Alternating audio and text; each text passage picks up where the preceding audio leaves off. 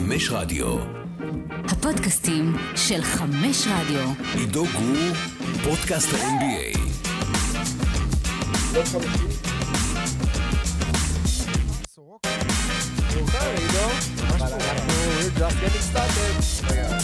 אבל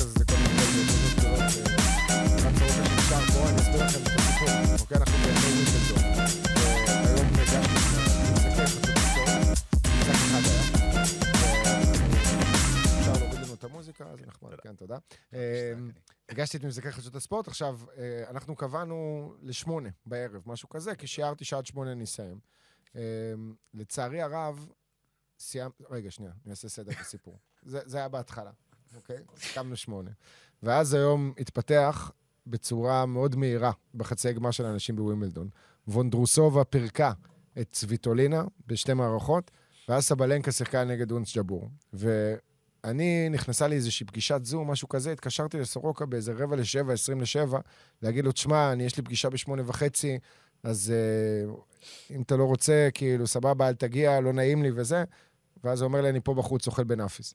אמרתי, אוקיי, הוא פה בחוץ, בסדר? אז שאלתי אותו מה עושים, זה, ואז היה סיפור עם אונס ג'בור. אונס ג'בור, הוא שיחקה נגד אה, אה, סבלנקה, הובילה 1-0 במערכות ו-4-2 בסט השני. זה היה בערך בשעה רבע לשבע, 20 לשבע.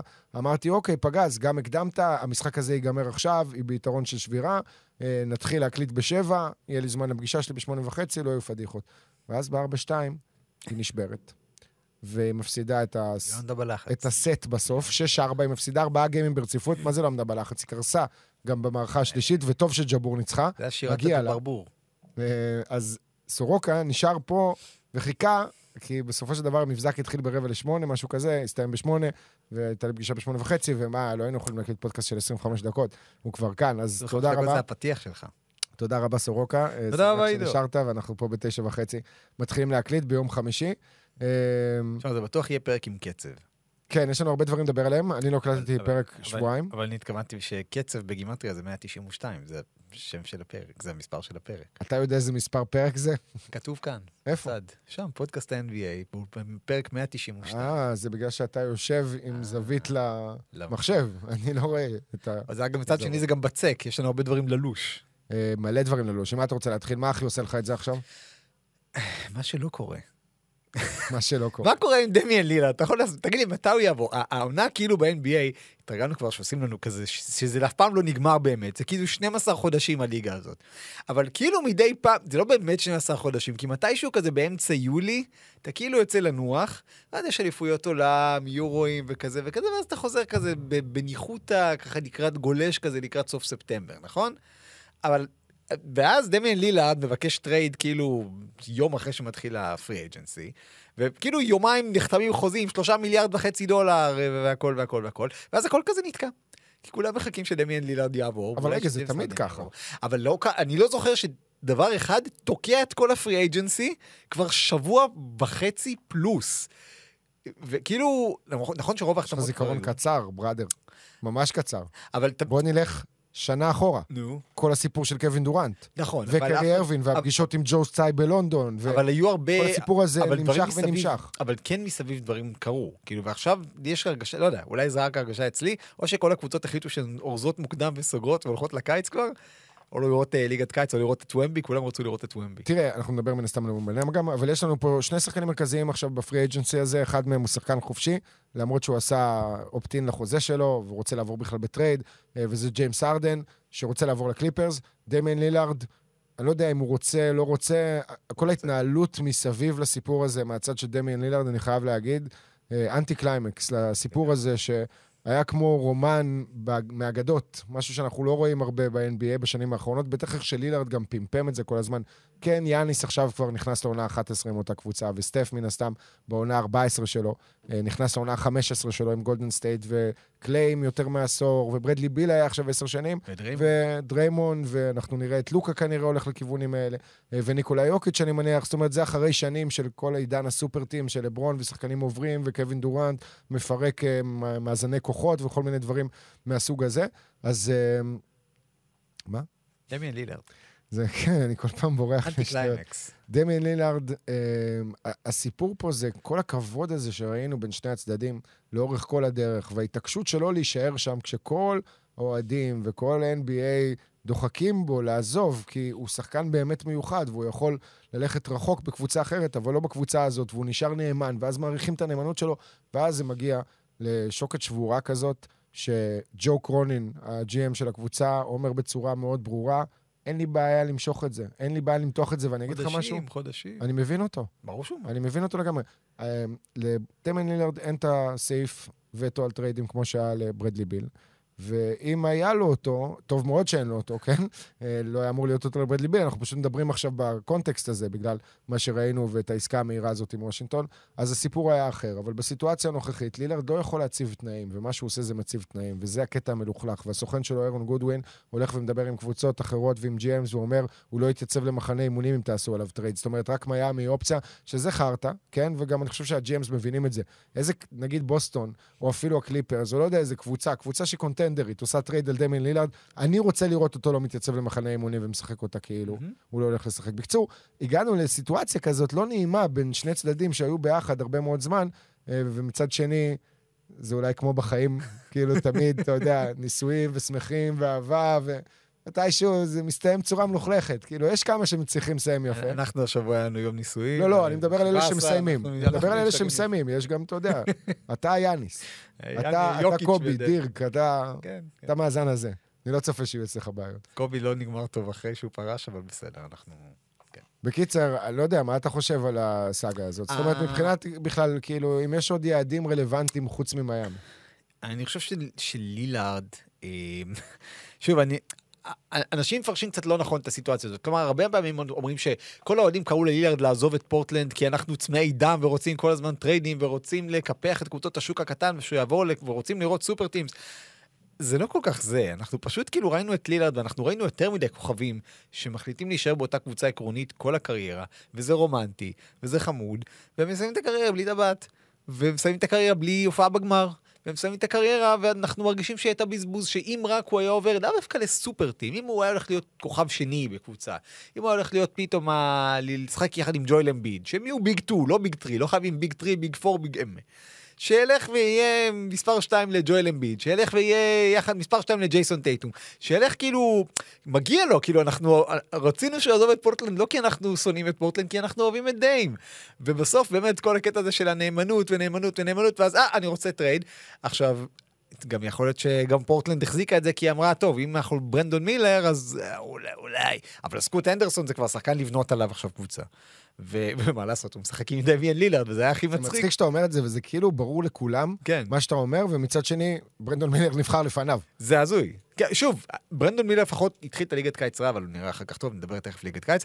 אבל איך אמר סקוט, אם דמיאן ואני נשלב את המשחקים שלנו, it's over.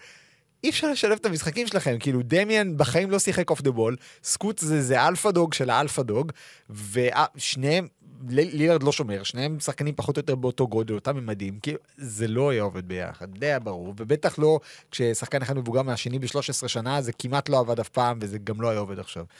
אז קצת, כל הסיטואציה הזאת מאוד מאוד מוזרה, וכרגע קרונין, מה שהוא אמר, זה בעיקר כדי להפעיל לחץ על מיאמי, כי אני מאמין שגם מיאמי רוצים כבר שלילארד יהיה שלהם. ברגע שנניח קריסטיאן ווד כזה, מחכה בשוק ותאורטית יכול להיות שחקן שיבוא למיאמי במינימום, כי יגיד, אני רוצה להיות בסגל כזה עם לילארד, אבל כרגע הם לא יכולים להחתים אותו, כי אין להם עדיין את לילארד, אז הם לא יודעים עדיין על מי יוותרו. אז, אז כאילו מיאמי רגע, שנייה. שאני אבין, אתה חושב שהעסקה הזאת תתבצע לפני תחילת העונה? כן. כן? תראה, בסוף הרבה, הרבה עסקאות בשנים האחרונות התבצעו לפני תחילת העונה. קודם כל, כי אחרי תחילת העונה דברים פתאום מתחילים להסתבך. קודם כל, זה אומר שלילארד וסקוט אנדרסון כן צריכים לעלות על אותו מגרש ביחד, נכון? אז תנסה לשחק את שניהם ביחד, תנסה כאילו, מה, איך אתה, אתה לא רוצה להגיע ל-awkward media day בסופו של דבר. לא, אתה כן- תגיע לאוקווד מידי, יש כאלה. כן? יש, אבל, אבל אם זה... לילארד יישאר בקבוצה, וראינו את דיאנדרה אייטון באחד מהימי כן. מדיה המביכים שהיו נכון. בשנה שעברה, אה, מדבר על זה ש... אה, טוב לי כאן, כן, בסדר. אה, It is what it is, נחמד. כאלה, כאילו. רצית להישאר כאן? בסדר, כאלה. כן, אבל זה לא, אבל אייטון זה לא לילארד. כאילו, כשאתה, באמת, לא, לילארד... לא, ברור, זה אישיות אחרת. אני, אני חושב שזה גם... האינטרס ש, של הקבוצות, כי באמת למיאמי לא יישארו שחקנים, הרבה שחקנים טובים. מיאמי רוצים לעשות את זה כמה שיותר מהר, אבל פורטלנד רוצים שיקבל כמה שיותר. וזה, שוב, זה משא ומתן לגיטימי, והציטוט הזה של קרונין היה מכוון בדיוק לאוזניו של בן אדם אחד, שזה פט ריילי. אז נקווה שזה יקרה, ונקווה שארדן כבר יעבור, כי תכלס, בא לנו כזה לנעול את הקיץ הזה וללכת לנוח קצת, כי מגיע לנו. אבל אה, זה לא קורה. כן, אבל סביר להניח שאנחנו נראה את לילארד במזרח, או במיאמי, או בפילדלפיה בסיטואציה מסוימת. אה, לגבי ארדן, אני לא רואה סיכוי שהוא יגיע בשקט, לקבוצה אחרת. בשקט, אני אגיד שגם לילארד וטייריז מקסי לא יכולים בעיניי לשחק ביחד. לא, ברור, זה מקסי הולך לצד השני בעסקה הזו. ואני לא יודע אם פילי, יכול להיות. תראה, תראה, הבעיה של... אה, אז פילי נפטרים גם מארדן וגם ממקסי, ומביאים את לילארד? תראה, לפורטלנד יש שלושה שחקנים בעמדה הזאת, של לילארד. זאת אומרת, שנשארים שם, שהם שחקנים צעירים שאתה רוצה לפתח, זה מתחיל בסקוט, זה עובר לשיידון שארפ, שהוא שחקן כיפי, חבל על הזמן, איזה ריחופים, איזה דאנקים. אה, הקובי ווייט המשודרג, אני קורא לו. אה, שניהם אותה בחירה, נכון? שבע? גם שיידון שארפ היה שבע, או שהוא היה שש? לא. ששארפ היה כן, כן, שבע. כן, ווייט שיידון שארפ היה שבע. ווייט לא היה... לא, קובי ווייט היה שבע בוודאות. כן, כן, אני שארפ היה. שבע. שארפ. קובי ווייט, הדראפט לו, כן, כן. שבחרו את קאם ג'ונסון אחריו, שניהם היו ב-UNC, זה שלוש בחירות אחרי, והוא תוך כדי הראיון, אה, הוא שומע על הבחירה, והוא כזה, oh my god, oh, that's so much love, bro, יש לו איזה קטע חמוד שם אה, עם כל הפרו שלו, נכון. אחלה שחקן. אז יש אותו, ויש את אנפרני סיימונס, אתה יודע שהוא שחקן, כן? הוא לא שומר אגב, כל כך, אבל הוא סיימונס שחקן. כן יודע לשחק off the ball, הוא גם לא שומר, ועם לילארד זה עוד יותר בעיה, אבל הוא כן יכול לשחק off the ball ושרפ הוא יותר שתיים, בוא אחר סיימונס היה איזה רבע שנה של איזה 20 נקודות רצוף, משהו כן. כזה, הייתה לו איזה... חודש שהוא לא החטיא שלושה פחות. לא, היה לו איזה משחק נגד וושינגטון, גם שהוא ניצח אותם עם שלשות כן. אחרי שלשות. זה עוד משחק שוושינגטון הפסידה בבית אחרי שהובילה במעל ה-15 הפרש, נכון. אם אני זוכר נכון. Uh, בקיצור, העניין קצת מורכב מבחינת מה שאתה מקבל, ה return שאתה מקבל על לילארד. כאילו, מה, נגיד טורונטו זאת אופציה? מה אתה נותן? את סקוטי בארנס, משהו כזה, לא, ואז בטורונטו אוג'ירי כאילו מוצא מחליף לפרד ון וליט, יש לו את סיאקם, יש לו את או-ג'י, אז כאילו איזה שלישייה כזאת. לא יודע מה יכול לקרות. אני בטוח שלאן שלילארד לא יעבור, הוא ישחק שם. כן, כן. וכל קבוצה שהוא יעבור עליה זאת קונטנדרית. זאת אומרת, זאת תהיה קונטנדרית יחד איתו, והיא קבוצה שכבר עכשיו, אה, היא לפחות ב playoff contention. אגב, כן, playoff contention, אבל טורונטו, אגב, בעיניי עדיין קבוצה חידה, ואם אתה מדבר על שני free agent שנמצאים בשוק, אז, אז אני לא בטוח שפסקל סיאקם, הוא לא ביקש trade, אבל יש הרבה דיווחים בזמן האחרון הזה שהוא רוצה לעזוב שם את טורונטו. יש דיבור, ו- דאלאס, עניינים. דאלאס כבר לא, לא יקרה, אבל אטלנטה דאלאס לא יקרה, מדברים... כי דאלאס בחיים לא תוותר על ג'וש גרין ועל ג'יידן הארדי. אה, אני לא חושב לפחות, שני שחקנים צעירים עם חוזים מאוד מאוד נוחים, כן. שהראו דברים יפים בשנים המעטות שלהם בליגה. ג'וש גרין נבחר יחד עם אה, דני אבדיה באותו דראפט, הוא לא קיבל מספיק הזדמנויות עד השנה האחרונה, אה, ועכשיו גם אחרי שרג'י בולוק עבר לספרס. הוא אה, פותח. אז כן, אז כן. הוא יפתח בחמישייה ויקבל הרבה יותר דקות. אה, אנחנו נמשיך לעקוב, מהמם. מן הסתם, מקרוב, על כל מה שקורה בשוק השחקנים החופשיים, למרות שכמו שאמרת, הוא נרגע, בימים האחרונים אין כלום. כאילו, יש טריידים שעכשיו הפכו להיות רשמיים, שראינו לפני כמה ימים, ה trade המשולש הזה של דאלאס, שמקבלת את גרנט וויליאמס, וזה כן. שרג'י בולוק הולך לסן אנטוניו, ובוסטון מקבלת בחירות דראפט בגדול. אה, פאטי מילס, שעבר דרך אוקלהומה סיטי לאוק- לאטלנטה. זה נשמע כמו road trip שטוי במיוחד. להתחיל. מברוקלין להגיע לאוקלהומה סיטי ומשם לאטלנטה. אני תמיד מפתיע אותי בדברים האלה, פתאום אתה רואה שאוסמן גארובה עושה את הדרך מאטלנטה לאוקלהומה סיטי, ואני כזה, מה, הוא שחקן של יוסטון. מתי הוא הספיק להיות שחקן של אטלנטה בכלל? ורודי גיי שנזרק פה מצד לצד, ועוד איזה כל מיני דברים קטנים, אפרופו וושינגטון עם הזה הטוד, שהמשיך את המעברים שלו ומצטרף לפיניקס, לא שהוא כל כך ישחק שם, אבל בואו באמת נדבר על פיניקס. אה, איך אתה מסכם את ה free agency שלהם עד עכשיו? קודם כל, יש להם עוד לבנה אחת שיכולה להיות מאוד מאוד מעניינת. דיברו על זה שהם רוצים את בול בול, ובעיניי זה יכול להיות עוד יותר מעניין. אמ, פיניקס, תשמע, מוריד את הכובע. באמת. אם אתה... אנחנו ראינו שקבוצות הכוכבים הבאמת טובות של השנים האחרונות, היו קבוצות שהצליחו, הכוכבים עושים את שלהם בסוף, היו קבוצות שהצליחו לפגוע עם השחקנים מינימום. גולדן סטייט עשו את זה, היה מינימום וקצת יותר. גולדן סטייט עשו את זה עם בייליצה ועם פורטר ג'וניור ועם פייתון ג'וניור. אה, מילווקי עשו את זה, כן, היה שם יאניס והכל, אבל, אבל גם השחקני משנה שם היו מצוינים בפלייאוף. והלייקרס עשו את זה עם קרוזו. ואתה מסתכל כאילו, ואתה רואה את פיניקס, מי הם הביאו. ובאמת, היה להם ספסל בשנה שעברה לא טוב. בעיניי, אגב, היו כן שחקנים טובים שמונטי וויליאמס לא הצליח להשתמש בהם מספיק טוב. התעורר מאוחר מדי עם השימוש של ג'וק לנדל. לגמרי. אה, אבל אתה מסתכל ואתה אומר, הביאו את דרו יובנקס, שחקן שהוא טוב מאוד, והוא רולר כזה. קודם כל, הפגיעה הכי גדולה זה אריק גורדון. אריק גורדון זה, זה... אריק גורדון אגב הגיע הרבה בזכות האחרים. כלומר, הוא ראה שנבנית שם קבוצה טובה, לא רק הכוכבים, גם הבחירות מסביב. נעשה לכם סדר קודם. דמיאן לי אה, נשאר, ג'וש אוקוגי נשאר. ג'וש אוקוגי נשאר, הצטרפות, שימזי מטו, דרו יובנקס, קייטה בייטס דיופ, אה, יוטה וואטנאבה, ואריק גורדון. ואריק גורדון, גם טורי קרייג נשאר. ו... לא, טורי קרייג בשיקגו. טורי קרייג בשיקגו? היה שם קטע אפילו מצחיק שהוא ביקש את מספר שלוש, ודרמונד לא הסכים לתת לו, אז הוא אמר לו, תיקח את אפס, ואז הוא אמר, אפס כבר תפוס, זה קובי ווייט, אז הוא אמר לו, תבקש את 33, הוא אמר, שיקגו, אי אפשר לבוא 33. כן, 33 מישהו אחר כבר אה, השתלט על המס- אמרו לו, ביפ על מי המספר סקוטי. הזה. אה, בימי סקוטי. אז, אה, קרייג, לא, בסדר, אבל קרייג הלך, ואני חושב שבאמת, גם אתה מסתכל על שחקנים כמו מטו וכמו... אה, באמת, כאילו זה שחקנים שלא היו מוכרים לחובב ה-NBA המצוי, אבל ללכת ולדעת... באיזה דוכן בשוק אתה מוצא את המציאות הכי טובות, זה מה שפיניקס עשתה. זה, זה שחקן כמו קייטה בייטס דיופ למשל, שחקן שיכול פתאום לקלוע לך 15 נקודות במשחק פלייאוף. כן, היה איזה משחק של 10 מ-10 מהשדה. כן, כן, הוא כזה מסוג השחקנים שהם תמיד מתחת לרדאר, כי הם כזה בקבוצות לא מספיק טובות, בסן אנטוניו של השנים האחרונות שהיא פשוט לא קבוצה טובה, למרות שזה גם משתנה כנראה בקרוב. צריך להגיד, אגב, זה נחמד לעונה הסדירה, זה לא מספיק בשביל הפלייאוף בעיניי, הסגל הזה, ותמיד צריך להסתכל על זה בפרספקטיבה אה, שונה, מה שאנחנו רואים עכשיו למה שנראה בדדליין. נכון. פיניקס צריכה מאזן טוב, קודם כל בשביל להגיע לפלייאוף, רצוי מאזן טוב יותר בשביל שיהיה לה יתרון ביתיות, יש לזה משמעות. לא תמיד בשנים האחרונות, בטח אחרי מה שמיאמי עשתה בפלייאוף האחרון, אה, אבל מצד שני, דנבר היה לה יתרון ביתיות לכל אורך הפלייאוף בסוף, מול כל הקבוצות שהיא שיחקה מולן, אה, נגדן, והיא השתמשה ביתרון באיטיות הזה. אז יהיו פה עוד כל מיני שינויים, אפילו משמעותיים, אני חושב, כשנגיע לדדליין, בהנחה שהקבוצה הזאת תהיה במקום טוב כזה, במצב של איזה 45 ניצחונות בזמן הדדליין, אה, זה 20 ומשהו משחקים לפני סיום העונה, 30, 25 משחקים בערך לפני סיום כזה העונה. שלושת רבעי, שלישי שנה בערך. אמ, אני חושב ששם נראה עוד התאמות שפיניקס תעשה. אני לא כל כך בטוח, אבל מי עושה עכשיו את ההתאמות האלה? אה, או שיותר נכון, אני די מבין שזה הבעלים מאט אישביה, והחבר הטוב שלו, אייזיה תומאס, שלא נושא בתפקיד אה, רשמי בקבוצה, חוץ מזה שהוא חבר של מאט אישביה. אה, עד כדי כך שג'יימס ג'ונס, ה-GM, שעשה הרבה מהלכים נכונים בשנים האחרונות והביא את הקבוצה הזאת למקום שהיא נמצאת בו, למאזן הכי טוב שהיה לה בהיסטוריה של ה franchise, יצא ודיבר על ה trade של ברדלי ביל.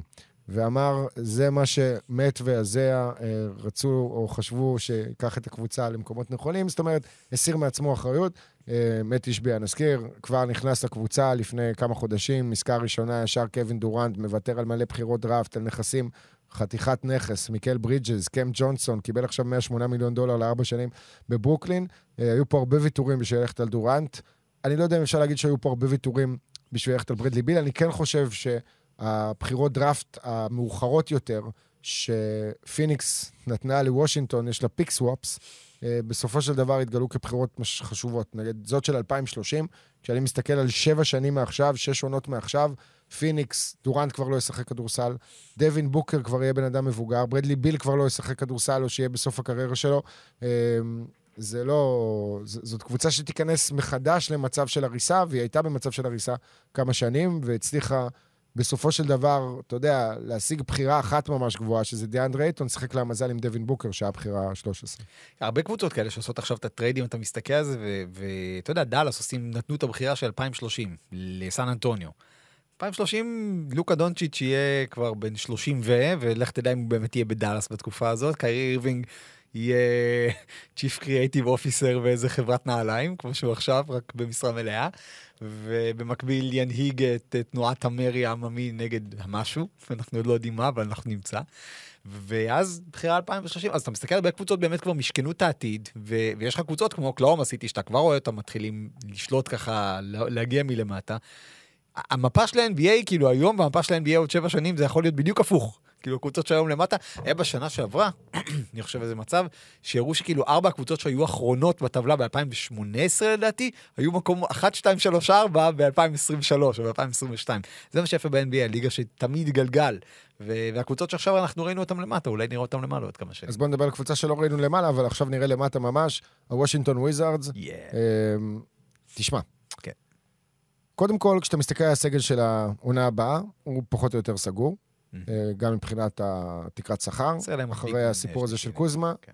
לא, קוזמה עם 25 מיליון דולר, שם את וושינגטון בדיוק על תקרת שכר של 138 מיליון דולר. יש שם ניקיון, אנטוני גיל, הם לא יעברו את ה... זה גם אם הם יעברו איזה כמה דולרים. לא, זה לא משנה, אגב, אם לא עוברים. תקרת השכר הרגילה, זה משנה אם עוברים תקרת המותרות. המותרות זה כן, 165 מיליון, הם לא יגיעו לשם. לא, אני אומר גם ברמה של כאילו הם לא ישלמו אפילו את המס הקטן של כן, תקרת כן. השכר, כאילו. אתה יודע, יש אה, כן. מחשבה פיננסית לבעלים של קבוצה. כן. אה, אז תקרת שכר שלהם סגורה, וכמו שציינו, כל אחד ברשתות, בפודקאסטים, כבר דיברנו על זה, אה, תקרת, יש גם רצפת שכר, אה, אתה נתת לנו הסבר בפעם האחרונה שהקלטנו פודקאסט.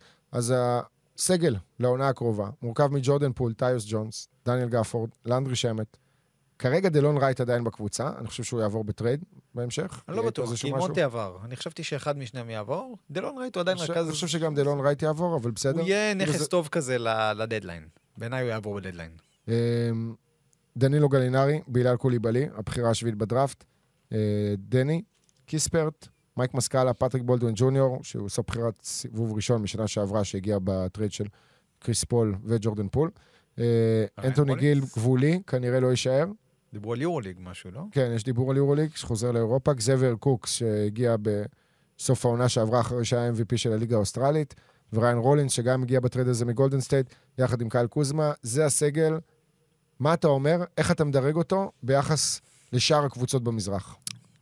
מ bottom שלוש, אה, במזרח, bottom חמש בליגה, בעיניי. מי, אה, מי פחות טובות במזרח?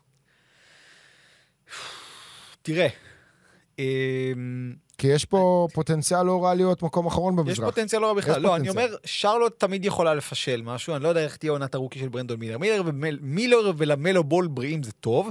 מצד שני, אתה מסתכל מה יש לזה חוץ מזה. פי.ג'יי וושינגטון, אגב, דיברנו אני על דווקא שחקנים שלו מרגיש לי. שזה קבוצה פרועה לגמרי. צריך לראות גם מה קורה עם מיילס ברידג'ס, כן. שחוזר לשחק. כן, ש- גם יהיה גם עשרה משחקים. יש- יכול להיות שהוא יהיה טוב. יכול להיות שהוא יהיה טוב. לכמה שנים מהחיים בכלא, אבל איכשהו זה לא קרה. אה, אז שרלוט, לא יודע, שרלוט עדיין יכולים לפשל את זה. דטרויט, אה, מה? דטרויט לא, דטרויט-. דטרויט יהיו טובים. דטרויט לדעתי, מה זה טובים? דטרויט לדעתי... הם לא פחות טובים מוושינגטון, אה, יותר, זה בטוח. יותר טובים מוושינגטון. דטרויט בריאה זו קבוצה שיכולה להתחרות על פליין. ראית את הסרט, טוב, נגיע לליגת הקיץ ולשחקנים של... לאוזר? כן. וואו. לא, אתה אסר. מתפרצת. אסר. טוב? אסר תומפסון? אסר תומפסון. לא אוזר? לא. אוקיי. כאילו, זה כתוב, גם אני בהתחלה שקראתי את זה, חשבתי אבל שהוא... השדרים מבטאים את זה אוזר תומפסון, לא? לא, לא יודע איזה שדרים, אני שמעתי כאילו ראיונות איתו וזה, והוא אסר, אסר? תומפסון. אוקיי. אמן ואסר. אתה אתה מתכוון למהלך שהם עשו במתפרצת עם האליופ אחד לשני? וואו. לא, אני- תומפסון? לא, אני התכוונתי לראיונות שהם עשו, מה זאת אה, אומרת? לא, חשבתי, דיברת על דטרויט. לא משנה, בקיצור, דטרויט אה, אוקיי. בסיטואציות מסוימות יכולה לדעתי להתמודד לפליין. כלומר, זה תלוי הרבה מה, אם אחד מהגבוהים שלה יתפתח, יעשה קפיצה קדימה השנה, אבל קנינגהם ואייבי בריאים, בשנה שעברה התחילו להראות קצת ניצוצות עד שקנינגהם נפצע. בעיניי יכולים לעשות 35 ניצחונות בסיטואציה מסוימת, כי מה שקרה, המערב נהיה נורא מה אתה עמוק. מצפה מג'לן דורן לעשות קפיצה? או דורן או שג'יימס וייזמן, שהיה פעם בחירה שנייה בדראפט. כאילו אחד מהשניים האלה, אם הוא כזה ימצה 70% מהפוטנציאל שלו, הם קבוצה מאוד מעניינת, ואל תשכח שיש להם מאמן מצוין עכשיו, גם מונטי וויליאמס. מרווין בגלי שם עדיין. בגלי שם, ג'ו האריס הגיע, ואם הוא בריא, אם הוא איכשהו יהיה בריא... בוגדנוביץ' בין- וג'ו האריס ביחד? כן, לדעתי אחד מהם אה, יכול להיות, אה, אחד מהם כזה סוג של אה, נכס לדדליין. טוב, אני מסכים איתך, קבוצה יותר טובה כן, מוושינגטון. אז אורלנדו, ראינו כבר אורלנדו יהיו יותר. טובים מוושינגטון. אינדיאנה, הרבה יותר טובה מוושינגטון. כן, אינדי קפצו קדימה. צריך לראות מה יהיה עם טורונטו. כי אם טורונטו, תעשה כן. בסוף איזשהו trade על סיאקם, ואולי גם עוד איזה משהו על OG, ותישאר עם סקוטי בארנס כפרויקט פיתוח, אז היא כנראה תרד לתחתית של התחתית. אבל שרלוט, ציינת את זה שלמלו וברנדון מילר, אם הם יהיו בריאים, אני דווקא חושב שזה אה, יעשה את ההפך. מבחינת מאזן ניצחונות, בטח בשלב הזה של הקריירה, אה, גם של המלו וגם של ברנדון מילר, מה גם שאי אפשר לסמוך על המלו בול שיהיה בריא לאורך עונה שלמה. אה, אוקיי, אז במזרח אנחנו מסכימים שזה לא bottom 3, כרגע זה bottom 2. זה יחד עם שרלוט, פחות או יותר. במערב, פורטלנד, אחרי ה trade על כנראה. כלומר, בהנחה שהם לא מקבלים עליו כוכב, הם כנראה לא יקבלו על דמי לילארד כוכב, אלא חבילה של צעירים, אתה מאמין. ביוסטון, שיכולה לנצח השנה קצת יותר? זאת אומרת, היא לא קבוצת פלייאוף מן הסתם, אבל יש לה את? אמן תומפסון, ויש לה את פלוס- ג'בארי סמית ג'וניור שמפגיז ב summer league. הם הביאו את פרד ון וליט ודילון ברוקס. אה, שכחתי מ-FVV, נכון. אה, זה נכון, שני שחקנים שכחתי. טובים מאוד. שוב, אה, אתה יודע, טובים מאוד במגבלות, אף אחד מהם לא superstar או top חמש בליגה בקטגוריה שלו, אבל היה לדעתי פרסמו על את ה under over, ואני חושב שיוסטון נתנו להם 31 וחצי. אה. זה שפרד ון וליט שם, אגב, זה לא אומר שאתה מנצח יותר משחקים. אני חושב שפרד ון וליט, בהשוואה לקווין פורטר ג'וניור, אה, הוא עדיין overrated בעיניי. ון וליט? כן. יכול- שוב, ביחס לשכר הוא overrated, אבל יוסטון שילמו לו הרבה כדי לקחת אותו מטורונטו, וגם כי היה להם כסף. אתה יודע, הרבה, אנחנו צריכים להסתכל על החוזים המטורפים האלה שיוסטון נתנו, לא ב context של האם השחקנים האלה באמת שווים אלא, את זה, אלא ב context של זה כסף שהיה ליוסטון, ועל זה הם החליטו לבזבז אותו. אתה עכשיו זוכה, נוסע לווגאס, עושה 5,000 ב- ב slot machine, לא, לא תכננת לקנות את החולצה הזאת שעולה 500 דולר, כמעט, אתה תקנה חולצה עכשיו ב-500 דולר, אבל יש לך 5,000 דולר, אז אתה הולך וקונה חולצה ב-5,000, זה מה שעשו יוסטון. עם ון- 43 מיליון לון וליט, 7.3 מיליון לג'ף גרין, ש- 32 לארבע עונות לג'וק לנדייל, שרק השנה הראשונה מובטחת אגב, ודילון ברוקס עם 22-23 לעונה. אז בסדר, היה להם את הכסף הזה, והחליטו להוציא אותו לשחקנים האלה, הם overpaid, אבל בסדר, אתה... בסוף אתה צריך להתאים את ה... לתוך חלקים של הפאזל. אוקיי, ש- ומבחינת כדורסל זאת קבוצה יותר טובה מוושינגטון? כן.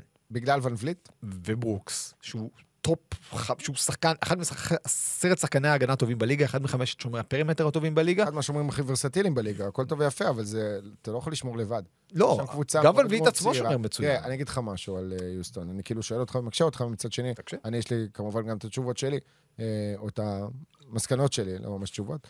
אה, אימה יודוקה לדעתי זה הסיפור שלהם. נכון. הקבוצה הזאת תנצח זה בגלל המאמן, שיבוא וישתלט שם על חבורה צעירה, קצת פרועה, אה, כל מיני שטויות ועניינים. ראית את הסרטוני ג'לן גרין? נתקלת אה, בדבר הזה? אז לפני שבוע, שבועיים, זה לא, זה לא פורסם באף אתר או משהו כזה, כי אף אחד לא ייגע בזה ויפרסם את זה, אבל ברשתות זה רץ. אוי. היה איזה משהו, איזה סרטון דלף שלו ושל ג'לן, של ג'לן גרין ושל ג'וש כריסטופר. עושים כאילו צחוקים בקטע כאילו מיני כזה, אוי. אוקיי? אה, אחד עם השני, כן? לא, הם לא עשו משהו לא בסדר ומשהו, סתם כאילו משהו שאנשים יכולים להסתכל על זה ולרדת עליהם ברשתות, לא שיש מה לרדת או זה, עדיין כאילו הם צריכים לדעת שהם אנשים מפורסמים, עדיין הם צריכים לדעת. אה, מה? חשבתי שאמרתי לדעת פעמיים, אז בגלל זה חזרתי על עצמי, יש לי את הקטעים האלה לפעמים. לא משנה, מה ה bottom line של הסיפור? יום אחרי העבירו את ג'וש כריסטופר ב trade. כן.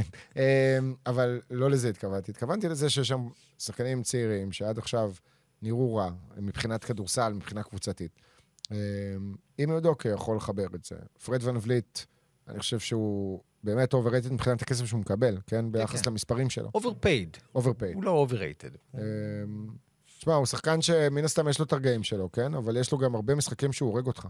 הרבה משחקים שהוא הורג אותך, הוא יכול לעשות לך אחת מעשר לשלוש. נכון, אבל ולהמשיך לזרוק ולזרוק ולזרוק, והחלטת, אה, קבלת החלטות בזריקות לא, לא הכי טובה, אבל הוא עדיין לקח אליפות. אני חושב שזה קצת קיבל היה הורג אפילו אותו. קול ל-MVP של ה Finals, כן, כל כן. אחד. מיובי בראון, לדעתי. אה, הוא היה הורג אותך הרבה גם בגלל שניק נרס היה נותן לו הרבה יותר מדי דקות.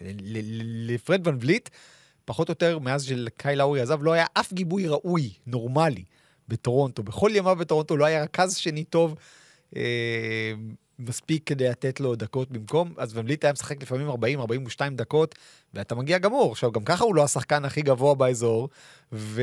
והשנה שעברה גם הייתה לו איזה פציעה. לא הייתה לו עונה טובה בטורונטו בשנה שעברה. אבל ביוסטון כן יהיה לו יותר זמן, ואמין תומפסון יעלה מהספסל וישחק גם לצידו וגם איתו. אה, ולדעתי ייתנו לון וליט הרבה דקות off the ball, כשתומפסון ירכז.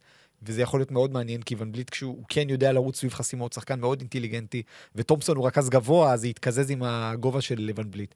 והם הם קבוצה מאוד מעניינת, יוסטון. אני חושב שגם ה-31 וחצי, עוד לא זוכר אם הם 31 וחצי או 34 וחצי, אבל בכל מקרה, לדעתי הם יעשו 30 ו. אה, 30 ואולי נמוך, אבל הם יהיו יותר קבוצה, קבוצה יותר טובה מוושינגטון. אני אוהב מאוד את וושינגטון. אה, אמן תומפסון ואת אוסר, אה, בעיקר כי הם עכברים של המשחק. כן. הם יודעים הכל. אה, תשאלו אותם שאלות על... אה, יש את הקטע שראיינו אותם שם, מחוץ ה top-קלעים, לזה, ו- כן, היה איזה משהו על בחירות דראפט, שאלו על את... אה, אה, שחקנים שמתחילים באות A. מי נבחר יותר גבוה בין שני שחקנים. אוקיי. ונותנים שם כאילו דברים שהם קשים. מישהו, מישהו שלח לי את זה בטיקטוק, באינסטגרם, לא זוכר כבר. אה, שאל אותי אם אני עושה 14 מ-14, עברתי על זה, זה אני עושה 14 מ-14, כן, למרות שהיו שם כמה שאלות מכשילות, אה, אני חושב שזה היה הסר שעשה את החידון הזה, ועשה 13 מ-14, אבל אה, אני מת על שחקנים שאוהבים את המשחק, שיושבים ורואים משחקים ומחקים שחקנים אחרים. אה, אבל בסדר, זה בקבוצות האחרות. אנחנו מסכימים פה שוושינגטון היא, בוא נגיד, לא הכי גרועה בליגה, אבל בשלוש הכי גרועות בליגה. היא צריכה. נגיד את זה לא, לא, לא, עזוב. צריכה, עזוב צריכה. כן, היא- אני לא מדבר איתך על צריכה, אני מדבר איתך על הסגל שלה. נכון. על גם אם עכשיו נגיד שהיא רוצה לנצח. היא כן. שמה לעצמה מטרה השנה, היא רוצה לעשות פלייאוף עם יתרון ביתיות, אוקיי? היא עדיין תסיים עם אחד משלושת המאזנים הכי גרועים בליגה. מה. שמצחיק זה שקהל קוזמה, איך שהוא חתם, הוא כתב let's turn the ship around. כן. זה מה שנקרא, בוא ניקח אותה לקרחון, אם כבר. לא, האמת שקל קוזמה יאמר להגנתו, שהוא באמת הסכים לעסקה חדשה, שתהיה מאוד נוחה מבחינת האפשרות להעביר להעביר אותו בטרייד, כן. עם חוזה שיורד, בדרך כלל חוזים עולים משנה לשנה, כאן קוזמה מרוויח 25 מיליון, 23, 21, 19, יש לו benefit של 15 אחוז אם עושים עליו trade, זאת אומרת, הכל, כל החוזה הזה נועד להעביר את קייל קוזמה ב trade. העניין הוא שלא בטוח שזה trade של השנה. נכון. יכול להיות שהדבר הזה ייגרר ל off season הבא, יכול להיות שזה ייגרר אפילו לדדליין הבא. נראה לי שמבחינת החוזה שהם נתנו לו והשאיפות הכלכליות של וושינגטון, זה משהו שיעבור איזה שנה וחצי. אמ, אלא אם הם ינצחו יותר מדי, מה שאני לא חושש ממנו יחד עם קייל קוזמה. עכשיו, תכף נדבר על הסגל ונבדוק חמישיות, עניינים, אה, טבלת עומק, מה שנקרא depth chart, אבל כשאנחנו מסתכלים קדימה לשנה הבאה, כרגע, בספרים של וושינגטון, 104 מיליון, 102 מיליון דולר, כולל את קוזמה, כי החתימה שלו עדיין לא הייתה רשמית, זה עוד לא נכנס לספרים, אבל ברגע שזה ייכנס, תקרת השכר עומדת על 102 מיליון דולר. מי לא נכלל בתקרת שכר הזאת של השנה, לא הקרובה, אלא 2024-2025? טיוס ג'ונס, שיש לו חוזה רק לעונה הקרובה, דלון רייט, דנילו גלינרי, דני אבדיה, מייק מוסקאלה ואנטוני גיל. אז בוא נגיד שמתוך השישה האלה, אה, דנילו גלינרי לא רלוונטי, זה לא איזה מישהו שיאריכו לו חוזה. יש מצב שעשו לו אפילו buyout השנה. מייק מוסקאלה, כנ"ל, ואנטוני גיל כנ"ל, זה כבר שלושה שיורדים מהסיפור. ואז יש לנו בעצם את טיוס ג'ונס, דלון רייט ודני, אה, שאני מניח שדלון רייט יעזוב בכל מקרה בתור שחקן חופשי. אתה אמרת בעצמך שיש מצב שיעשו עליו trade עוד לפני הדדליין. בקיצר, כשאנחנו מסתכלים על זה, לוושינגטון יישארו 30 ומשהו מיליון דולר תחת תקרת השכר.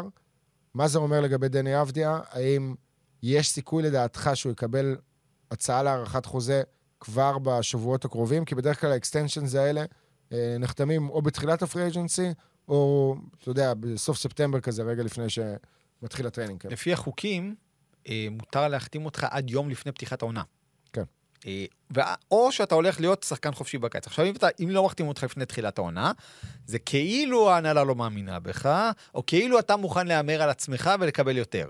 אה, יש שחקנים ש- שהימרו על עצמם וקיבלו יותר, נזכיר את ג'יילן ברונסון, שלא הסכים לחתום על הארכת חוזה של 55 מיליון דולר לארבע עונות, והלך והרוויח בניקס כפול שניים, כפול שתיים. רוי האצ'ימורה רצה מוושינגטון אזור ה-15 מיליון, הם העבירו אותו ב trade כי הם לא רצו לשלם לו את זה, הלך, ביסס את עצמו בלייקרס, כיכב בקבוצה הזאת, קיבל 17 מיליון לעונה. כן, בסדר, זה קפיצה קטנה, אבל.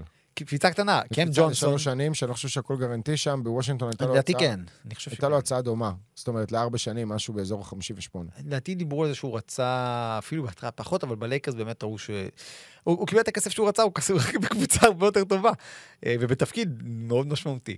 אה, קאם ג'ונסון קיבל 108 לארבע עונות, אה, קובי ווייט ומטיס טייבול קיבלו 33 לשלוש עונות, והיה עוד אחד, וגרנט וויליאמס קיבל 54 לארבע עונות. זה השחקנים ש, שחיכו עד הקיץ ועדיין קיבלו את החוזה. אז גם אם אבדיה לא יקבל את הארכת חוזה, זה לא אסון. ו- ואני לא מאמין גם שיעבירו אותו בטרייד באמצע העונה, לא חושב שהם... שוב, אנחנו לא יודעים מה טיב היחסים בין ההנהלה לעבדיה, לא שמענו שום דבר מההנהלה, כן, מדברים יפה, פול דיבר יפה, עבד, אה, קוזמה דיבר יפה, אבל אני כן חושב ש... גם, גם נגיד עוד איזה משהו רק להכניס דברים לפרופורציה. זה שהוא עדיין לא קיבל את הארכת חוזה, זה לא אומר כלום. בינתיים רק חמישה שחקנים במחזור שלו קיבלו הארכת חוזה, שזה ארבעת ה-obvious, שזה למלו בול, טייריז הליברטון, אנטוני אדוארדס, קיבלו כולם 260 לחמש עונות. גם, ביין 207 לחמש עונות, והיחיד חוץ מהארבעה האלה, הראשון דווקא שקיבל זה היה איזיה סטיוארט, מדטרויט שקיבל 64 ל-4. אז מספר כזה לאבדיה בעיניי עושה שכל, אה, ויש סיכוי, אם באמת ייתנו לו את הארכת חוזה עוד לפני, גם הם צריכים לראות אותו, יכול להיות שהם יחליטו שהם רוצים לראות אותו קצת במשחקי קדם עונה, ואז ייתנו לו, כי הרבה פעמים דילים נסגרים ממש לקראת ה... לא, צריך להגיד. גם שמבחינת וושינגטון, גם אם דני לא מקבל הארכת חוזה עכשיו, והוא מסיים את חוזה הרוקי שלו, והופך לשחקן חופשי, הוא שחקן מוגבל. חופשי מוגבל, ואז כל הצעה שהוא יקבל מקבוצה אחרת, וושינגטון תוכל להשוות את ההצעה הזאת. מצד שני, זה גם, יש פה איזשהו הימור של הוויזארדס. כי אם דני מתפוצץ השנה, ופתאום עושה לך מספרים של, אה, אתה יודע, 20-10, או 18-10 אפילו, משהו כזה, אז הוא קופץ לאזורים של ה-20 מיליון דולר. כאילו, אם הוא עושה מספרים כאלה בשנת חוזה, זה good enough בשביל בעונה הבאה לקבל חוזה של, אה, כמו דילון ברוקס נגיד, כן. 80 ל-4 שנים.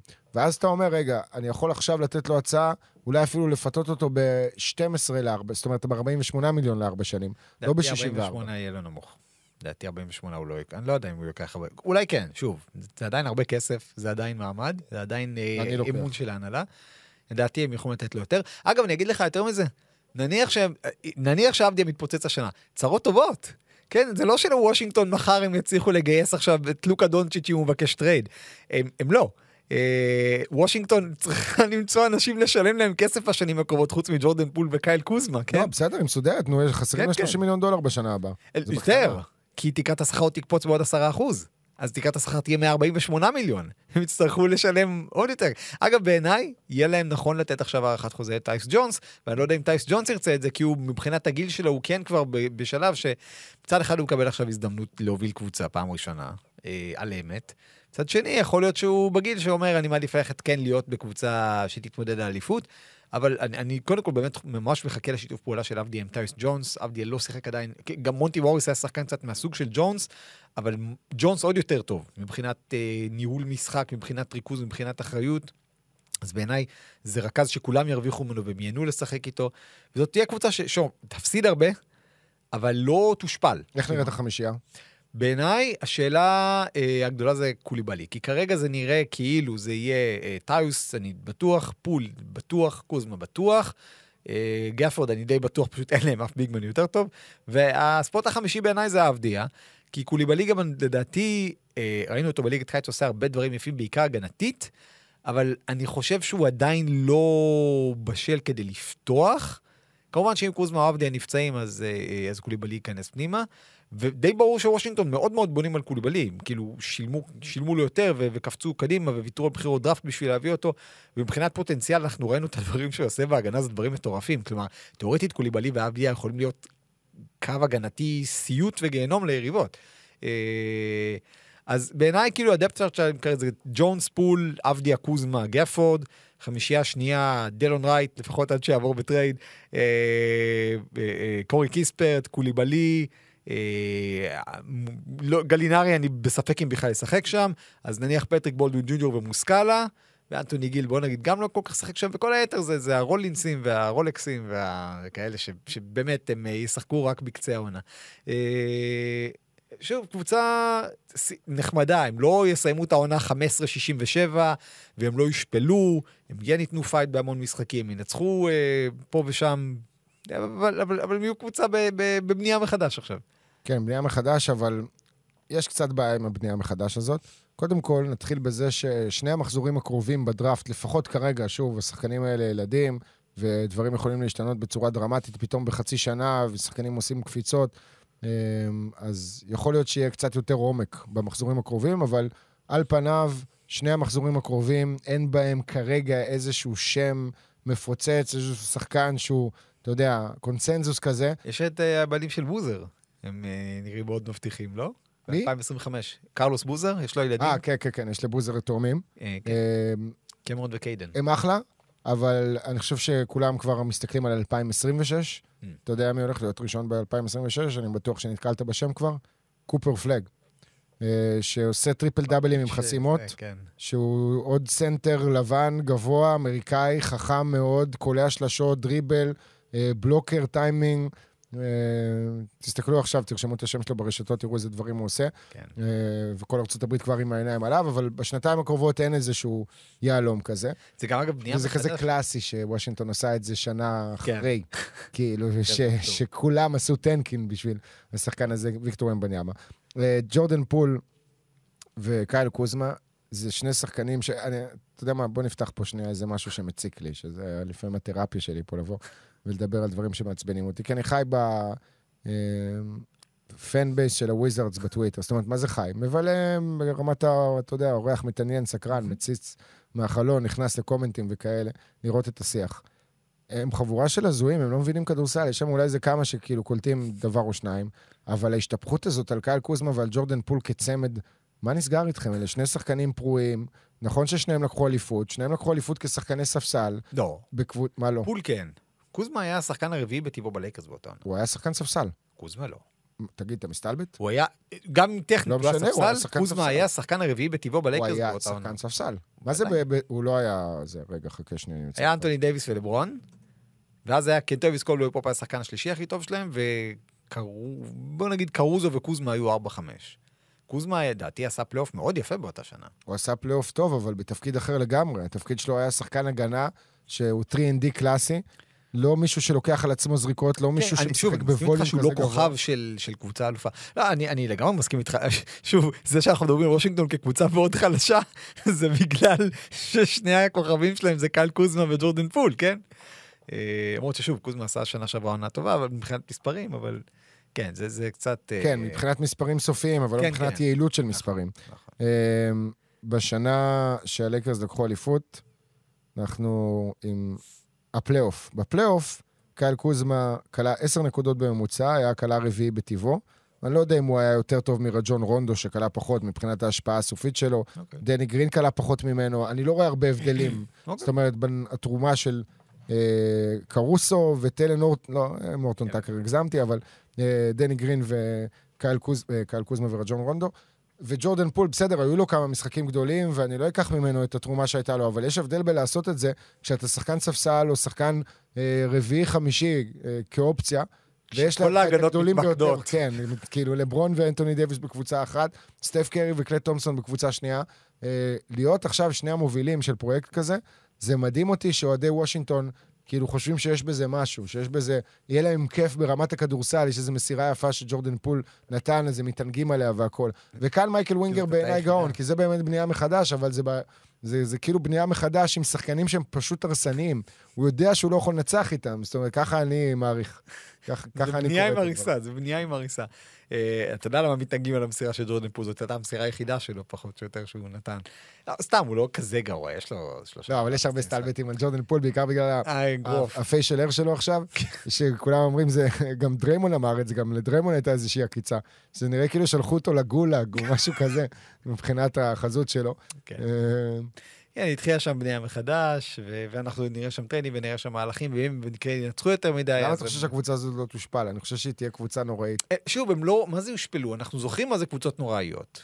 שוב, יש להם שחקנים שהם טובים בכדורסל. ג'ונס, פול הוא יכול, פול יעשה 23 נקודות למשחק השנה, קוזמה יעשה יעשה אפילו יותר. 21, כן, פול- פול יעשה 25 שניהם יעשו וקוזמה יעשה 25 22. פלוס. הם יזרקו בלי כן. הכרה. אה, לא, אני אומר, מבחינת חלוקת נקודות, בסדר, פול יעשה 25, קוזמה 23, עבדיה, אפשר לסגור על 15. כאילו, כשאתה אומר קבוצה שלא תושפל, אתה שוכח שהמאמן נשאר, ואני מזכיר לך ששנה שעברה המאמן הזה שבר שיא בהפסדים בעונה אחת אחרי שהוא הוביל ב-15 הפרש. אז שוב, זה לא השפלה. זה לוזריות, אבל זה לא השפלה. להיות מושפל זה להפסיד 40 הפרש. להוביל ולפגר. 35 הפרש בבית על הקליפרס ולהפסיד בסוף, במשחק כן, זה שזה, זה הייתה השפלה. אה, אבל 15 הפרש אתה מאבד היום באמת בערך פעם בשבוע. כן, אבל נונסטופ. משחק שוב, אחרי משחק זה אחרי לוז- משחק. זה לוזריות, וזה שחקנים ששוב, הם שחקנים טובים, אבל לא ווינרים. דני, מה? מה המספרים של דני השנה? אני- אני- דקות קודם כל? דקות, לדעתי 32, 31, 33, כן. 33, זה הכיוון שלי. נקודות 15, אפשר לסגור על 15, חשבתי יותר. לא, אני הולך על 18. אוקיי, ברגע שקוזמה, הייתי באזור ה-18, ואז שקוזמה חתם, ירדתי לא לאזור משנה, ה-15. קוזמה לא קוזמה, הוא חייב להיות האופציה השלישית בקבוצה הזאת. כן, בסדר, אופציה שלישית. כאילו, השחקן. הכי ותיק בוושינגטון, he needs to own it, הוא חייב להשתלט על זה ולהבין את זה. לא, אבל בעיניי זה לאו דווקא יהיה הנקודות, אלא שיעשה 15, 9 ו-5. לא, שיעשה 18, 10 ו-6. סגרנו. אני בעד לשם. ועם הרבה הפסדים.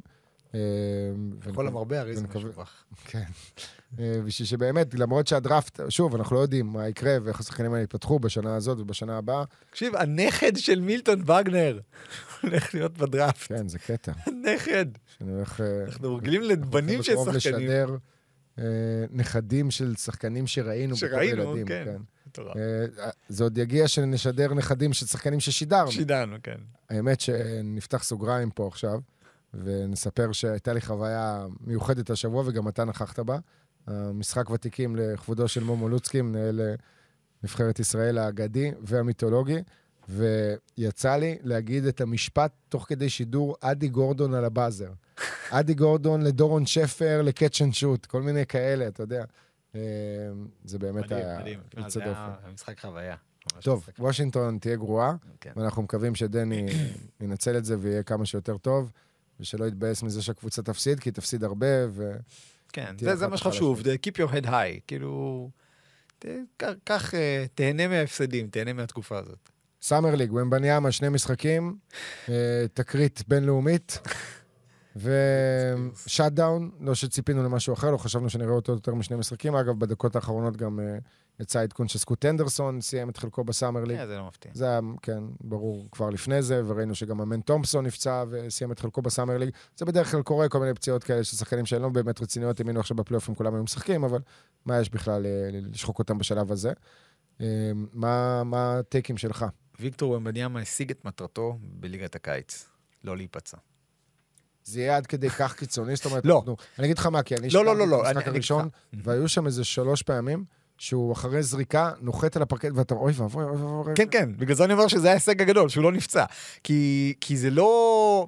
יש לו את הממדים שלו ויש לו את הדברים המאוד ייחודיים שלו, למרות שוומבניאמה, אנחנו רואים אותו, הוא כאילו הרבה פעמים נראה כאילו הוא נפצע, אבל הוא מאוד מאוד גמיש, הוא ברגע האחרון יוצא מזה.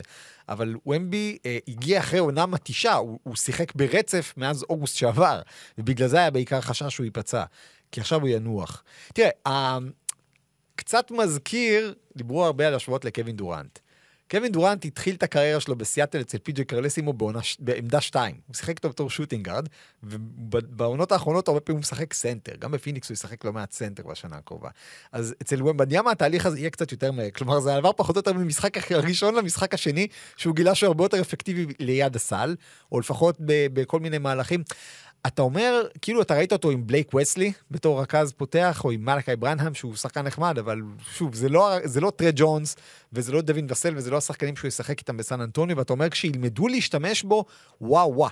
אה, נכון שהיה לו מאוד מאוד קשה במשחק הראשון, וניסה להיכנס לסל וחטפו לו כדורים, וזה, סגנון אחר ממה שהוא היה רגיל באירופה. לא, העניין הוא גם שהוא. מטרה, והוא יהיה. מטרה לכל שחקן שישמור. אותו ויכניס לו קטנות וישתמש איתו בכל הטריקים הקטנים והמלוכלכים שיש, ואתה יודע, באובר אגרסיביות ובמפים וכאלה. אה, ויש שחקנים שיהיה לו קשה להתמודד איתם. אה, אבל בגלל זה אני חושב שהוא גם משחק בחוץ. תשמע, אי אפשר להסיק, בוא, בוא, לפני הכל, כאילו, ניתן פה איזושהי כותרת. אוקיי? ליגת הקיץ, אחד השחקנים המצטיינים בשנה זה גזבר מון, שהוא אחלה שחקן, אבל אה, לפני שנתיים הוא שיחק במכבי הוד השרון. אמנם הייתה עונה מצוינת בשבילו ברמה האישית, עם ממוצע של 25 נקודות, והוא נתן כאילו מספרים והצגות והכול, אבל עדיין, הוא עכשיו בטופ אה, 15 קלעים עד עכשיו של ליגת הקיץ, ויש שם הרבה מאוד שחקנים שהם לא ברמת NBA, הרוב שם, 85% מהשחקנים שם, הם לא באמת ברמת NBA, שלא לדבר על האינטנסיביות ששחקני NBA משחקים בה, כי הם לא רוצים אה, להיפצע והם שומרים את עצמם, אלה שהם קצת יותר ותיקים, שנה נכנסים שנה שלישית ודברים מהסוג הזה, גם כאלה של שנה שנייה. זה עולם אחר לגמרי. אה, ואי אפשר יותר מדי להסיק מסקנות. ראינו את אנטוני בנט בליגת הקיץ שלו, נראה יחסית מרשים מול שחקנים אחרים, אנחנו זוכרים איך המשך הקריירה שלו התפתח, התפתחה, אבל אה, בגדול, ומבניאמה, זה, זה לא לבחון את מה שהוא עושה מול שאר השחקנים שם, זה לראות דברים שגם בקצת ליגת קיץ הזה עכשיו, עזוב את המשחק הראשון, שהיה באמת יותר מביך, עשה שם 2 מ-13 מהשדה, איבד איזה 4-5 כדורים, לא פגע בשום דבר. אה, במשחק השני ראית איזשהו רגע אחד ש- שלא ראית לפני זה במגרש כדורסל ב-NBA. היה שם איזו החטאה של ברנם, נראה לי, ב jumper, ווומבניאמה הודף לעצמו למעלה את הכדור ופשוט מטביע אותו ב follow dunk. כן. אנחנו לא ראינו אף אחד עושה את הדברים האלה, כאילו, זה, זה ככה בקטנה, זה דברים שלא לא קורים במגרשי כדורסל. היכולת שלו, מוטת ידיים שלו, ההתמצאות שלו בתוך הסל, אינטליגנציית כדורסל, כל הדברים האלה ביחד, הוא יוסיף משקל, הוא יוסיף size, הוא יעבוד על היציבות שלו. הפציעות האלה, אתה יודע, יצא לשדר אותו ולראות אותו לא מעט בליגה הצרפתית במהלך העונה האחרונה, זה היה פחות מלחיץ, נכון. אה, לעומת המשחק הראשון נגיד.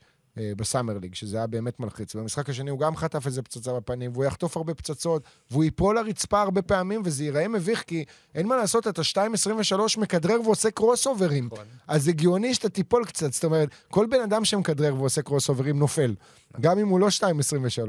אמ, אבל עדיין יש פה מישהו שבעיניי, ואני עקבי ב- אה, בגישה הזאת, הולך להיות שחקן, אה, הוא הולך להיות ההבטחה. זאת אומרת, הוא לא, לא יהיה פה פלופ, לא תהיה פה אכזבה. אם הוא נפצע, הוא נפצע, זה, כן. אתה יודע, שחקנים אחרים זה גם קרה להם, אבל הוא, הוא יממש את ההבטחה כל עוד הוא משחק על הפרקט ברמת ה... כאילו, זה לברון, זה מייקל ג'ורדן, זה ויקטור ומבניאמה. אגב, גם אם, גם אם תהיה לו קריירה של פאו גסול, ולא של לברון ג'יימס, זה עדיין יפה. זה עדיין מרשים. לא, אבל זה מה שאני אומר. אני אומר, הוא יהיה לא, שחקן אני מעולה. לא מסכים איתך, זה יהיה מאכזב. לא בטוח. זה יהיה מאכזב, אנחנו מדברים פה על שחקן שהוא כביכול הדבר הכי גדול שהיה מאז לברון. לפני זה דיברנו על זיון, שהוא השחקן הכי גדול מאז לברון. בדיוק. בסדר, אבל זיון זה freak show, כאילו... אבל- שמתבטא בהרבה מאוד וונבניאמה זה פרמטרים. freak show בדבר לא, אחר. וומבניאמה זה freak show רק ברמת ה size שלו. נכון. אגב, גם זיין הוא ה freak show ברמת ה size, אבל אחרת. אצלו מראש כולם אמרו שהממדים שלו זה לא משהו sustainable, ועל כי וומבניאמה כי אמרו זיון את זה. נראה כמו running back. נכון. ומבניאמה נראה כמו חייזר שלא ראינו לפני כן. זה. ומבניאמה מגיל שמונה עובד על כדורסל. נכון. ועם מעטפת מאוד חזקה וסופר מקצועית, והכינו אותו לדבר הזה. זיון וויליאמסון זה סנסציה דנקים של האינסטגרם. זאת אומרת, אנחנו שמנו לב אליו בכיתה ח' בפעם הראשונה, כי הוא דופק דנקים ודנקים ודנקים, ואחרי זה הוא כבר הפך להיות שחקן, אבל אה, כל הבגרות שלו, בטוח שהקיפו אותו גם אנשי כדורסל וניסו לעזור, אבל זה לא אותו דבר כמו הפרויקט של ומבניאמה. נכון. סיפור אחר לגמרי. שלושה דברים מאוד מאוד הרשימו אותי אצל וומבניאמה. אחד, דיברת על אינטליגנציית משחק. הוא רואה דברים. יש לו הבנת משחק שהיא של מישהו שכבר ארבע שנים בליגה. אתה דיברת על המהלך ההוא של להדוף לעצמו את הכדור. היה שם מהלך שהוא לקח זריקה מה baseline, החטיא אותה, הוא ידע מראש שהכדור הולך ליפול מה baseline השני, לפני שההגנה בכלל הבינה את זה, הוא כבר היה שם, הדף לעצמו את הכדור ועשה סל בעבירה. כלומר, להסתכל על זריקה וכבר להבין איפה היא תיפול ברגע שזרקת אותה. זה, זה, הוא, זה לא היה הפעם היחידה, אבל יש לו גם באמת אינטליגנציית משחק ויכולת לראות שחקנים חותכים, ומהגובה שלו, הוא מנצל את הגובה שלו לא רק כדי לקלוע מעליך, אלא גם כדי למסור מעליך וכדי לראות מעליך.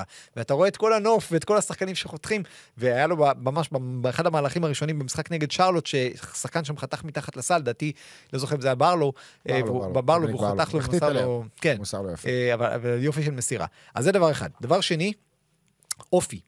אה, ראיינתי את ארנון לקום מהלקיפ לפני איזה אלבום בדיאמה, והוא סיפר כמה בן אדם צנוע.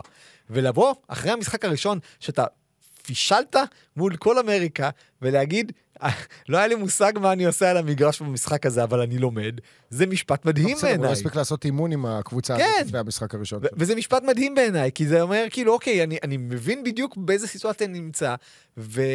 והוא אמר שם משפטים מהממים, כלומר, כל אחד, אחד אחד, שאני ממש שמח, ש... כי רוב השבועות האחרונים לא עשיתי שום דבר שקשור, כמעט לא עשיתי דברים שקשורים לכדורסל, ואני שמח שזה מאחוריי, כי אני כבר מת לחזור להרים משקולות. זה אופי של שחקן שאתה רוצה, שיהיה לך, שיהיה הכוכב שלך. הדבר השלישי, שהוא בעיניי הכי הכי משמעותי אצל ומבניאמה, זה עניין של מרווח. היכולת שלו ליצור מרווח מהשומר שלו בהתקפה.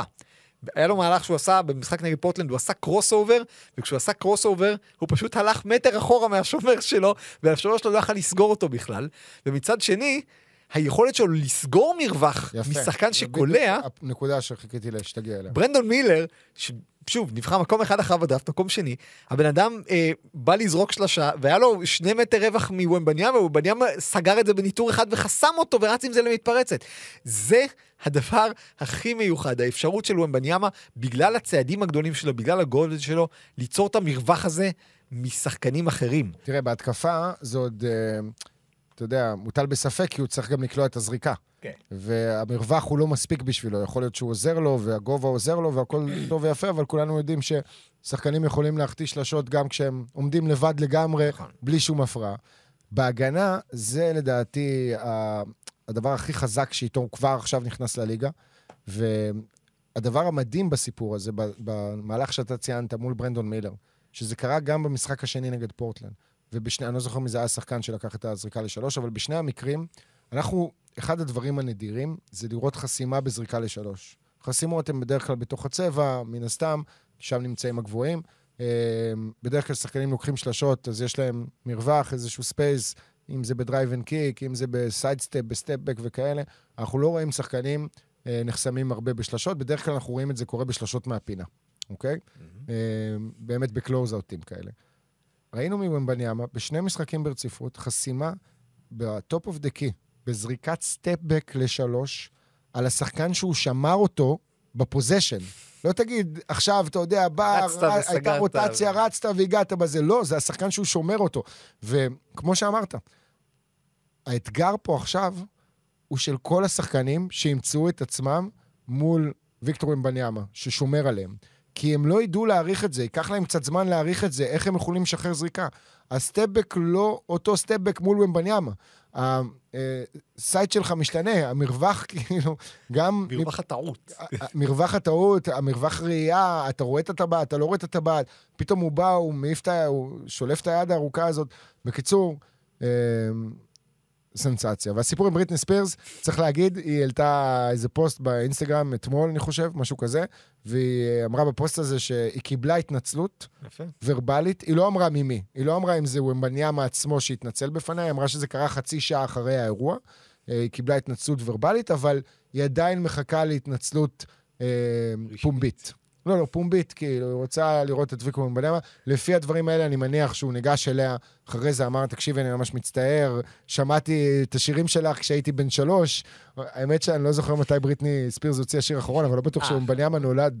לא, הגזמתי. ב-2004 היא עוד Hit Me הוציאה Baby One מוזיקה. More Time היה ב-99. בסדר, זה ברור. לא. כן, כן, לא, היא הוציאה עוד שירים אחרי כן, 2004. ו- היה לה, היה לה כל מיני טוקסיקה. אה, זה זה אגב הזיה שבריטני ספירס מנסה להסב את תשומת ליבו של ומניאמה, כאילו, באמת, היית זמן. אה, העולם על שפל, מה יש לך? העולם לגמרי על שפל. בוא שנייה רק אה, נבדוק את זה.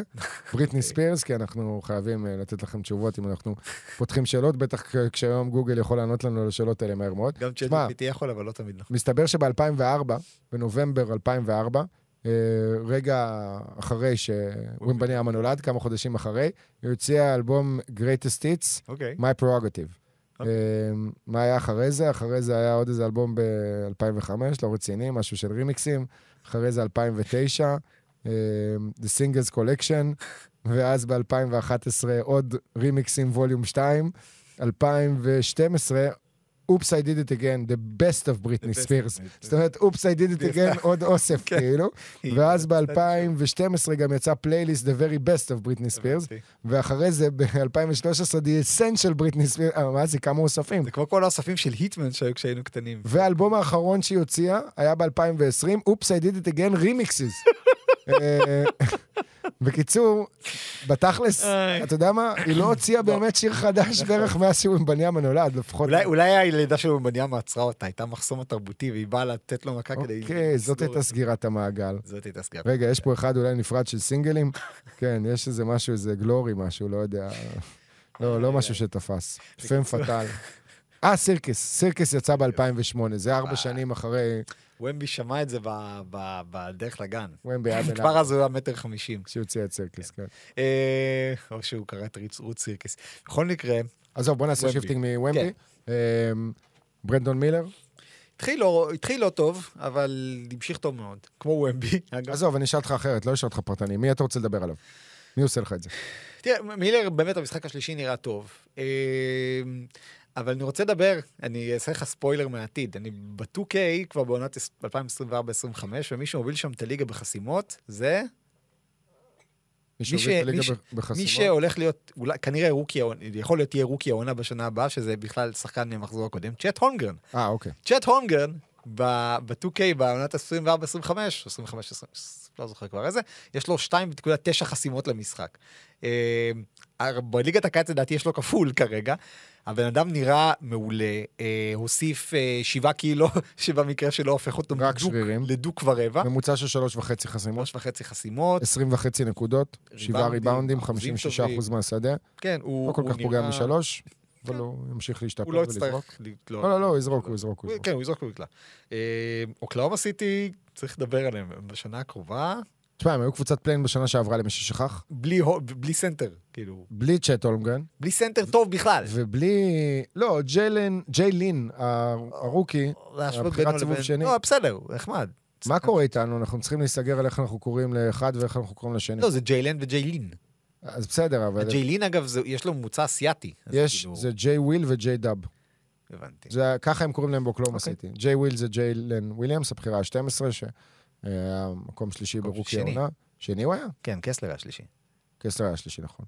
אמ, כן, יש שם קבוצה. יש שם קבוצה רצינית, וקבוצה שהשנה אמורה להיות כאילו בפלייאוף, אפילו אוקיי. ב top 6. למרות שזה לא בטוח אה, מתחבר עם האובססיה של סם פרסטי, הוא ממשיך אה, לקחת בחירות דראפט גם עכשיו, לא הוא עשה סותר. טריידים של עוד בחירות ועוד בחירות. אגב, ה rookie שהם בחרו, קייסון וואלאס, שיחק משחק אחד, דפק 6 מ-10 ל-3. כולל... עם אה, שלושה שלשות וחצי במחצית הראשונה. כן. כן. הם, תשמע, קבוצה והולמגרן שחקן כיפי לאללה. אה, תראה, אה, אפשר לדבר גם קצת בקשר של free agency על מישהו שמאוד מרשים בליגת, קודם כל דיברת באמת על שחקני שנה שנייה, קיגן מארי וג'בארי סמית שנראו טוב מאוד. מקס קריסטי מהלייקרס. מקס קריסטי נותן מספרים ממוצע של הוא- כמעט 20 נקודות ב-55% ל-3. כן, הוא עשה, במשחקים הראשונים שלו היה לו splits של אה, 49% מהשדה, 60% לשלוש ו-96% מהעונשין, עם שתי חסימות למשחק. ומקס קריסטי, אם אנחנו מדברים על depth charts, מקס קריסטי יכול כבר לקבל שנה הבאה דקות בלייקרס, ובלייקרס נוצצות להם העיניים שהם מדברים עליו עכשיו, וגם דרווין האם רעיון מעולה אצל אה, סטיין והיינס. תקשיב, פשוט רעיון מעולה. ו- ומקס קריסטי נראה מצוין בליגת קיץ הזאת. אה, לי יצא לשדר משחק של מיאמי נגד אורלנדו, אה, מיאמי נגד בוסטון, ונכון, הוא לא בדיוק rookie, והוא בטח לא צעיר, כי מיאמי אצ- אצלם הצעירים הם בני 25, אבל אורלנדו רובינסון, אה, שקיבל, שהפך מחוזה two-way לחוזה קבוע, ממש ממש אהבתי אותו. זה סנטר שקולע משלוש, כאילו בקולג'ים, לא, ראינו אותו. במיאמי, הוא עושה דברים יפים בשנה קלע- האחרונה פה ושם. כן, אבל, אבל. אבל מעט מאוד, הוא כלה שתי שלשות כל העונה, ושתיהן היו בדקה האחרונה של גרבג' 2, שלא גרבג' 2, של ניסיון קאמבק. מה, אנחנו מדברים. רגע, אנחנו מדברים על small sample size, כן? כן, כן, אורלנדו לגמרי. שיחק שני משחקים, הוא כלה עד עכשיו 4 מ-7 ל-3 בשני המשחקים האלה. כן. זה 57 אחוז, לא הייתי בונה על זה שהנתון הזה יישאר, אבל הוא כלה כן 38% בקולג'. 25 נקודות וחצי למשחק בסאמר ליג בשני המשחקים האלה, ומוריד עשרה כדורים חוזרים, והקלה השני בטבעו עד עכשיו בממוצע שלו, אחרי ג'בארי סמית ג'וניור, שחגג בשני המשחקים הראשונים ממוצע של 35 וחצי. אני רוצה ככה רגע לפני סיום להתמקד בשני שמות, אחד שבכלל לא נכנס לליגה השנה, אה, קני לופטון ג'וניור, שאולי צריך להוריד עוד קצת בקילוגרם, עוד קצת מהמשקל שלו, אבל הוא שחקן עם יכולת התמצאות מדהימה, הוא קולע שלשות פתאום בליגת הקיץ, ראינו אותו גם זורק את הג'אמפ שאט שלו מחוץ לקשת בשלבים מוקדמים יותר של הקריירה. אה, הפתיע אותי שזה שחקן שלא נבחר בדראפט. מהרגע הראשון שראיתי אותו באליפות העולם עד גיל 19, כשהוא שיחק נגד אה, ויקטור ומבניאמה, אני חושב, אה, בקבוצה עם צ'ט הולמגרן, התלהבתי ממנו, וראיתי אותו כסוג של זאק רנדולף, baby זאק רנדולף כזה. אה, אז זה שחקן אחד שמרשים מאוד, ויש לו קבוצת summer league שכוללת גם את דיוויד רודי, שהוא rookie שנבחר גבוה יותר ממנו, זאת אומרת, הוא לא נבחר בדראפט, אז obviously נבחר גבוה יותר, הוא נבחר בחירה 23, וג'ק לרביה, עוד rookie שסיים עונה ראשונה שהוא בחירה 18, וזה נראה כאילו זאת הקבוצה שלו, ועוד שם שאנחנו חייבים לציין, קיונטה ג'ורג'. רציתי להגיד, לקחת לי אותו, ויש לנו סגירת מעגל עם קיונטה ג'ורג'. בוא נזכור. בגלל האבא. אה, כששידרנו את הדראפט, אתה יצאת לרגע מה... אני לא עקב, לא עוקב כן. המון אחרי כדורסל ישראלי, ואז הביאו את קיונטה ג'ורג' לראיון עם האבא שלו, ואתה קיבלת אס.אם.אסים, איך לא אמרתם כלום? ואני אמרתי לך, למה? לא, זה לא היה אס.אם.אסים? זה היה באינסטגרם יום אחרי כן. בכלל. מה, למה לא אמרתם כלום? אז ספר לנו מי זה אבא של קיונטה ג'ורג'. ג'ייסון סיגרס, שדפק פה סלי ניצחון על ראש של מכבי תל אביב בין היתר, והיה בכדורסל הישראלי איזה עשר שנים. עכשיו, אני זכרתי שסיגרס היה, אבל זה לא שאני יכול לזהות אותו אם הוא יעמוד מולי ברחוב. לא, סיגרס זה אח, אני הייתי, זה היה כן, פשוט... אה, קיצור, אה. הוא, מה שאהבתי אצל קיונטה ג'ורג' אה, זה היכולת שלו לסיים, אה, מה שנקרא, לקלוע, תוך כדי ספיגת מגע. כלומר, מאוד מאוד פיזי, יחסית לזה שביוטה בהתחלה דיברו עליו שהוא כאילו יותר קלה ופחות, כאילו, קצת חששו מה יקרה כשהוא ייכנס לסל, כשהוא ייתקל בפיזיות. מדהים. הוא, הוא בעיניי, כאילו באמת, אחת ה... אחת ה-revelations כזה של ליגת הקיץ. עשה 33 נקודות במשחק אחד, איזה 26 ו-7 במשחק השני. יוטה, כאילו, היו קצת סימני שאלה לגבי הדראפט שלהם, כי היו להם שלוש בחירות סיבוב ראשון. טיילור הנדריקס, שלא, ישחק פחות ממה שהוא חשב בגלל הטרייד על ג'ון קולינס, אבל קיונטה ג'ורג', ההסתייגות היחידה שלי לגבי קיונטה ג'ורג' זה שכאילו הם האריכו את החוזה לקלרקסון, ואני לא יודע אם קלרקסון וקיונטה ג'ורג' ביחד זה משהו ש... אה, שיכול לעבוד. אה, קי קלרקסון הגנתית לא מדהים, קיונטה ג'ורג' עדיין... עזוב, זה משפחה, זה הבן. של ג'רסון סיגר, זה כן, מבחינתנו כן. עוד ישראלי ב-NBA, זה מה שמעניין אותנו, רגע לפני שדני וולף. הולך להיבחר במקום הראשון בדראפט של 2024. לא, זה לא יקרה, יש מצב שהוא גם לא ייבחר בכלל. אנחנו. יכולים להתחיל לשלוח שחקנים לג'י ליג, עזוב ל-NBA, בוא נשלח שחקנים לג'י ליג. אני בעד, יש לי כמה שמות. טוב, סורוקה, מה שקורה פה עכשיו זה שאנחנו חייבים לסיים את הפודקאסט, כי עוד רגע יש לי שידור, ואני מצלם אותך בווידאו, שתעשה קידום לפודקאסט שהרגע הקלטנו. האם דני וולף ייבחר ראשון בדראפט 2024?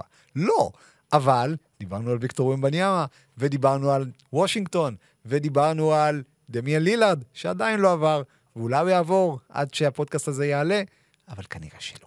אז זהו, עשינו קידום בלייב תוך כדי הפרק. אנחנו אה. נפרדים אה, בינתיים, עד הפודקאסט הבא. תודה רבה, סורוקה, שבאת, שהמתנת, כל כך הרבה סבלנות וכיף. כרגיל לדבר, הבטחת פעם אה, בשבועיים, אז אה, ניתן לך קצת יותר space, איזה פעם בחודש. אנחנו בשבעה, ב-13 ביולי, נדבר שוב באמצע אוגוסט. יהיה לנו כבר לו"ז של ה-NBA פחות או יותר. יהיה לו"ז. יש לנו טורניר אמצע עונה שלא דיברנו עליו בכלל, אבל גם יהיה זמן לדבר עליו. יהיה, יהיה הרבה זמן. יהיה בסדר. Thanks, brother. Thanks, father.